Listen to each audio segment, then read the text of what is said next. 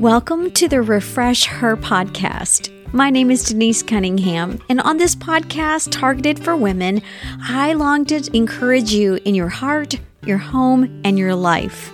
Let's open the scriptures and be refreshed by the truth from God's Word.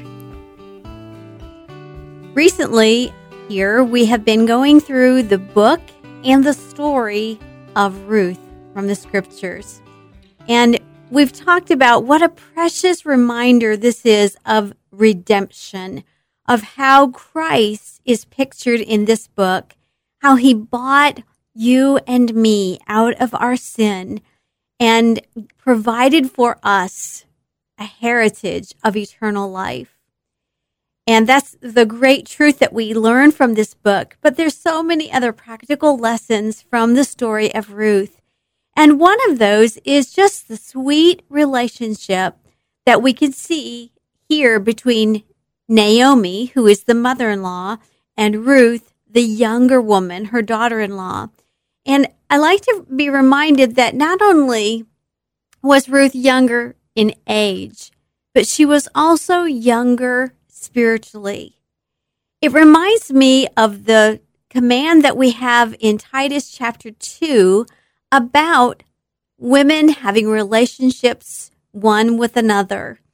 Beginning here in verse 1 But speak about the things which become sound doctrine, that the aged men be sober, grave, temperate, sound in faith, in charity, and in patience. Now, here where we get our command for women, the aged women likewise, that they be in behavior as becometh holiness, not false accusers, not given too much wine, teachers of good things, that they may teach the younger women to be sober, to love their husbands, to love their children, to be discreet, chaste, keepers at home, good, obedient to their own husbands, that the word of God be not blasphemed. So this relationship, a mentoring kind of relationship, I think we really see it so beautifully between Naomi and her daughter-in-law Ruth. And I love to think about what their relationship really looked like. We don't get a whole lot of details about their conversations, but we know that Ruth left Moab with Naomi and traveled with her back to Naomi's home place of Bethlehem, Judah. And I love to think about how it was as they were traveling along the way. They had several days' journey to go back to Bethlehem. And I love to imagine the conversation that they might have had as they were traveling. Ruth had just made the statement earlier in the chapter that where you go, I'm going to go. Your people will be my people and your God, my God. Maybe she was asking her what the new place was going to be like. Maybe she was asking her questions about her God and having some real sweet mentoring time along the way. But I also like to think about when once they got to Bethlehem, after they got settled into their home, what was it like in the evenings when they would sit and talk one with another? What was it like after Ruth married Boaz and was expecting Obed, and this is her first child.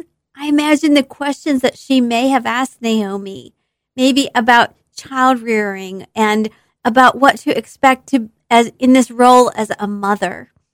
But I think it's really obvious that even though we don't have the answers to those particular questions, we can see that their relationship was a close one. And I believe it was conversant. I mean, after all, there's two women together in a room. And how can you have two women together that are not having conversation? But I also believe that their relationship was centered on Christ. I believe that they talked about the Lord, about his word. And, you know, it's a reminder to me that God created us. Everyone who's been born has a, a desire for connection with other people we need each other. And especially in the body of Christ, we need one another. We are not to be Lone Ranger Christians, if you will. Recently, I was reading from an author, Jen Wilkins, who made this statement. She said, A motherless church is as tragic as a motherless home.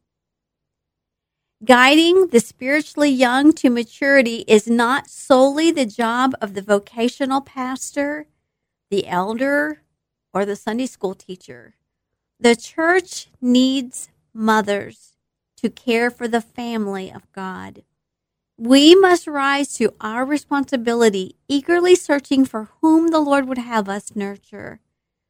Listen to this last sentence. There is no barrenness among believing women. Simply put, she's just saying that every church should have women who become spiritual mothers to other younger women in the body of Christ. This is so necessary. It's so needed. And we just read from Titus 2 where we are commanded to do just that.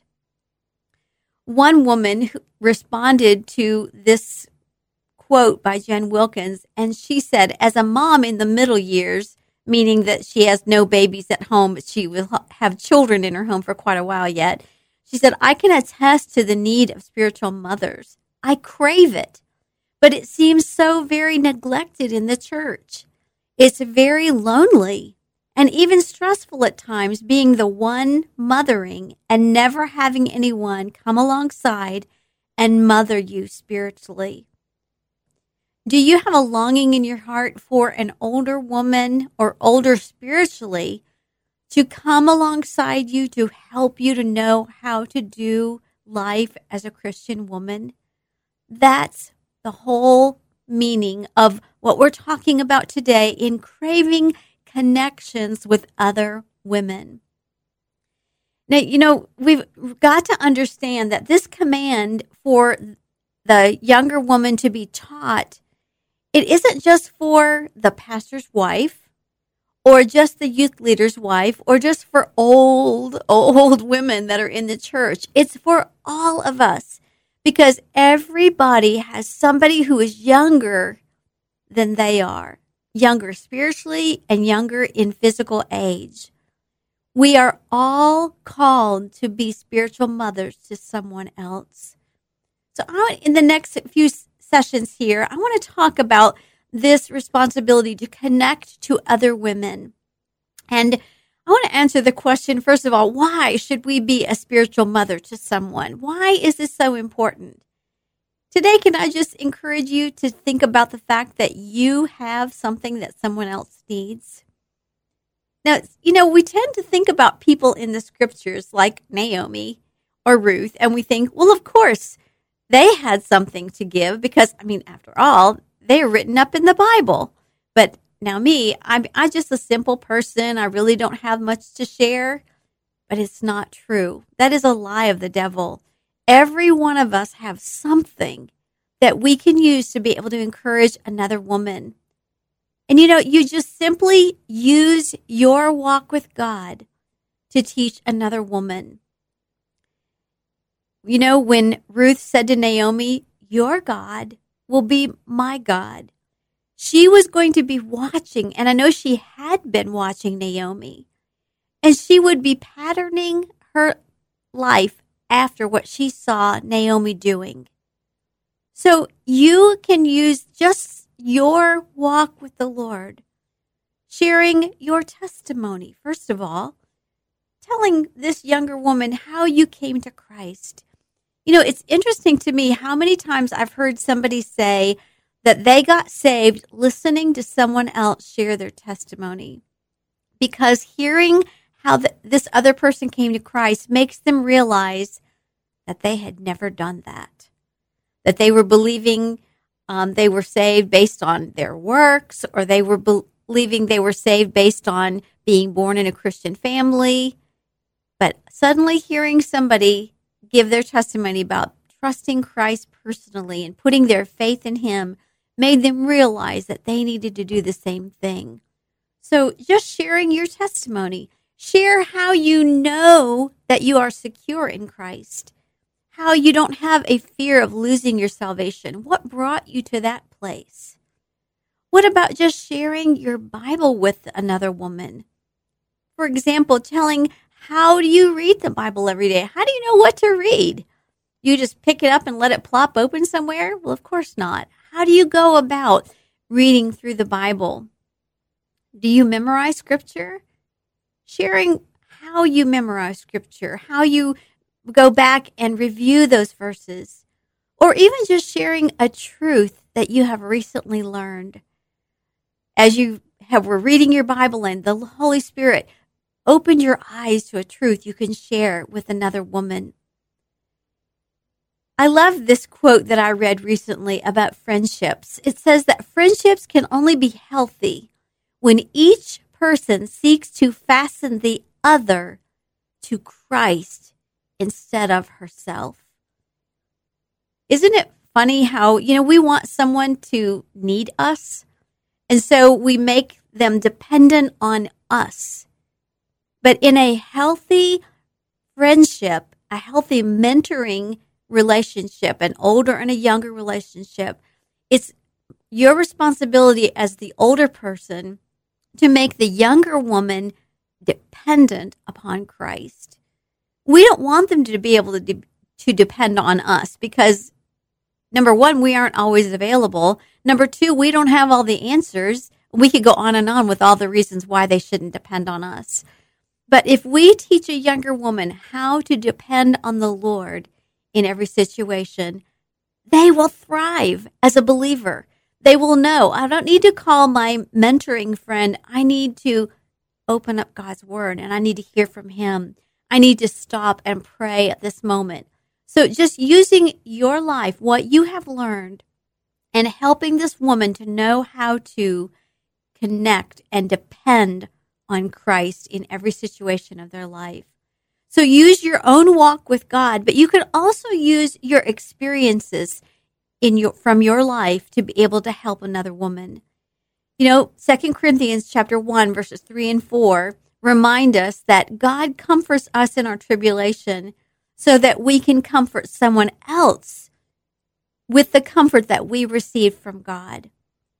Here is Naomi who had been a widow she had also been grieving after the loss of her sons.